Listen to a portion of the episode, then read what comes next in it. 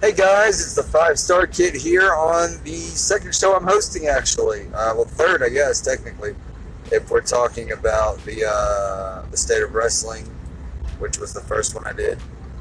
Then we have what should WWE do with it? Now we have this one, which you can see the title uh, on the title of it is How to Fix WWE. Now, what are we going to talk about? I mean, how are we going to be talking about how to fix WWE? What are we talking about? The whole company? Uh, no that is a, a ton of fixing, and, and that's way too much for one episode. That's why we're going to break it down into smaller little doses, you know? Things that we know that can be fixed, things that are obvious and need to be fixed, and, and you know, giving my opinion on how we could fix it, because obviously my opinion is the best. You know, that's why you're listening. Duh. Anyway, so here we go. Uh, the first episode is this. This is the very first groundbreaking new episode of how to, how to fix WWE. I'm really excited about it uh, because today we're going to be talking about a division that I have really, really, really, really, really, really, really, really uh, been been interested in ever since you know they came around in the WWE's modern era. Not not that they haven't been around for a while, they have, but they were handled a lot better uh, years ago. They were handled a lot better in the, the mid 90s. They were handled a lot better in the uh, early to mid 2000s, and even in the upper to late 2000s, early 2010s.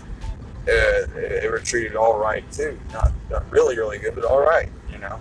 So, what are we talking about? I, I mean, I'm speaking cryptically, I guess we are talking about the the one thing uh, is Triple H's number two project, uh, and number two in his desire mind of of all things. That's right, we're talking about 205 Live. And and 205 Live, guys, I, I'm a fan of it. I, I like it. I like the characters. I like Buddy Murphy, probably the best out of all of them. You know, I actually haven't got to see Lio Rush perform, so I don't know anything about him. I haven't even watched him on Ring of Honor or anything like that whenever he was there. Um, but uh, I do I do like 205 Live a lot. I, I think it has a lot of really good characters. I just think the problem with 205 Live is the time frame and uh, the slot that they're put on. You know, you gotta wait for a while. You gotta wait till like nine at night on Tuesdays to watch it. That's too late. That's like when you're going to bed, man. Not, not if you're like super hardcore wrestling all the time. Wrestling! I mean, I am, but obviously I'm doing this, so there you go.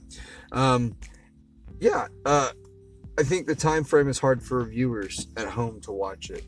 You would want to start your wrestling program earlier, and definitely not after right after watching two hours of SmackDown. You know, oh, I just got done watching two hours of SmackDown and storylines. Now I'm gonna go watch a whole other hour of cruiserweight storylines. It doesn't make a lot of sense to me why would you put it on the same day? You know, NXT has its own day, Wednesdays. Why not the same for 205 Live? So I got two two different options. The first and foremost thing I want to say is, like I was just now getting at, you got to have your own day. So Thursdays, you give 205 Live Thursdays in either of these two options. So the first option really is uh, just a toss toss up. You know, it's not really a, an amazingly good option, but it's not a horribly bad option either. It's it's just a toss up. You know, it could be all right. Um, so the first option is is basically treat them like an independent promotion. You know, take them all around the country, go into colleges with their convocation centers, or even if you wanted to go to a bigger town, you can go to the convention centers in that town and the small auditoriums and take them there. And in the in this sense and in the next sense, both making the audiences smaller, but making their build bigger making them feel bigger. And I'm not saying you have to go any higher. I mean, I think that uh, 205 Live is a program that can sustain itself in that environment, the uh, the indie environment, you know, because that's what the independent environment really is. A lot of flippy, a lot of technicians. There are, there are powerhouses, but the powerhouses even are flippy people now. So it's really hard to find anything other than that on the independent circuit. Uh, obviously, there's exceptions, and I'm leaving people out. Don't think I'm, I'm not meaning to uh, keep consider these people as really good athletes, but a lot of flippy people come from the indie scene, a lot of technicians, and a lot of strong style people. And like I said, most of them are flippy in their own way. Um, but yeah, this will bring this will make your audiences smaller. But the people that get to see these live shows all around, scattered around the country, they'll tune in to 205 Live on that Thursday 7 p.m. slot and watch from maybe even their hometown on that Thursday. You know, they may be like 205 Live is coming to my hometown, and they're going to be at the convention center. I want to go, but I can't. I, I, can't afford it. But I can afford 990, uh, 999. Get on it, and then you can watch it from your hometown. You don't have to sit up till 9 p.m. if you don't have cable to watch 205 Live like I have to do. That's an annoying thing at times, you know, especially whenever you got a family like I do and they have to go to sleep early. But I digress. That's one option, and and I think for the pay per view scene, just like in this next option I'm about to talk about, you can give them once a month pay per views and give them their own pay per views to make them be just as special as NXT. NXT has takeovers. 205 Live should have something of their own uh, each month or uh, two, three months. And if there's six pay per views uh, a month for NXT, you know, the other six months, you can give the 205 Live. Uh, there's also another option that I'll talk about here in a minute. But that's that's kind of my option for the first one. Now the second option is going to be a little bit different, and I don't know who's if you're going to like it or if you're not. But I think if you take 205 Live, give them their own setup, give them their own like entranceway setup and everything, uh, and put them in Full Sail, not just the NXT stuff put with 205 Live purple stuff in it, but the Full Sail crowd, give them that arena just like NXT has, and uh, give them their own entrance setup, man. Make a unique entrance way for the cruiserweights. Give them their own thing. Give them what they deserve. Their own time slot on Thursdays at 7 p.m.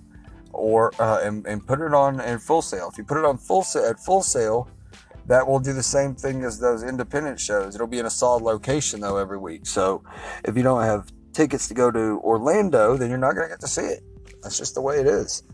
Um, and it sucks, but that's that's the way it is. Uh, I, I think uh, that would also make the the the NXT fans like 205 Live a lot. And I'm not saying they don't. Uh, there may be a handful of people like myself that like the show, but you know, just can't get into it. Like I said at the beginning, because of the audience. The audience aren't invested. I'm not invested. I won't believe the story. I won't believe the characters. If I don't hear the audience chanting or booing a certain particular person for what they say or do, it's going to be really hard for me a viewer as a viewer at home to invest as well. But if you go to Full Sail each and every time, they give amazing either cheers or boos, or if they don't do either, you know you're not doing very good. So they give you a solid reaction either way, and it'll build the characters and make them feel bigger. And if, if, if WWE feels that they could pull certain cruiserweights, put them on a main roster as a tag team or something, uh, or even an Intercontinental US champion, that would be cool too. And then they could come back to 205 Live. Or they could stay on uh, Raw or SmackDown, whichever they're on. And you could treat it like a second uh, second developmental program for cruiserweights. I, I wouldn't do that, but that's an option. Uh, my option for it is keep 205 Live by itself. Whichever option of these that uh, that that would happen in the uh, potentially, I would say just let it be its own entity let the championships mean as much as the other championships. And when you give them their own spots, make sure it's not just like a tournament, like a Mae Young Classic tournament, which is a big deal, or the UK turn, uh, UK Championship tournament, which is a big deal. Make sure it's not like either of those. Make sure it's its own thing. It's an actual pay per view, like the takeout, uh, like the takeovers and the pay per views for each month. Make it feel important because that's what they're needing. If you don't make the roster feel important, then they're not going to feel wanted. They're not going to feel like they uh, they they're needed, and they're not going to give their best performances.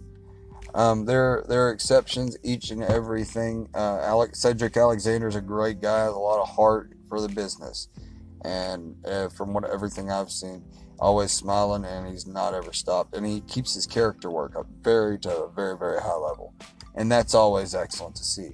Um, never, he's always at the top, period, whenever it comes to 205 Live. But that's not the thing I'm talking about. The thing I'm talking about is the audience.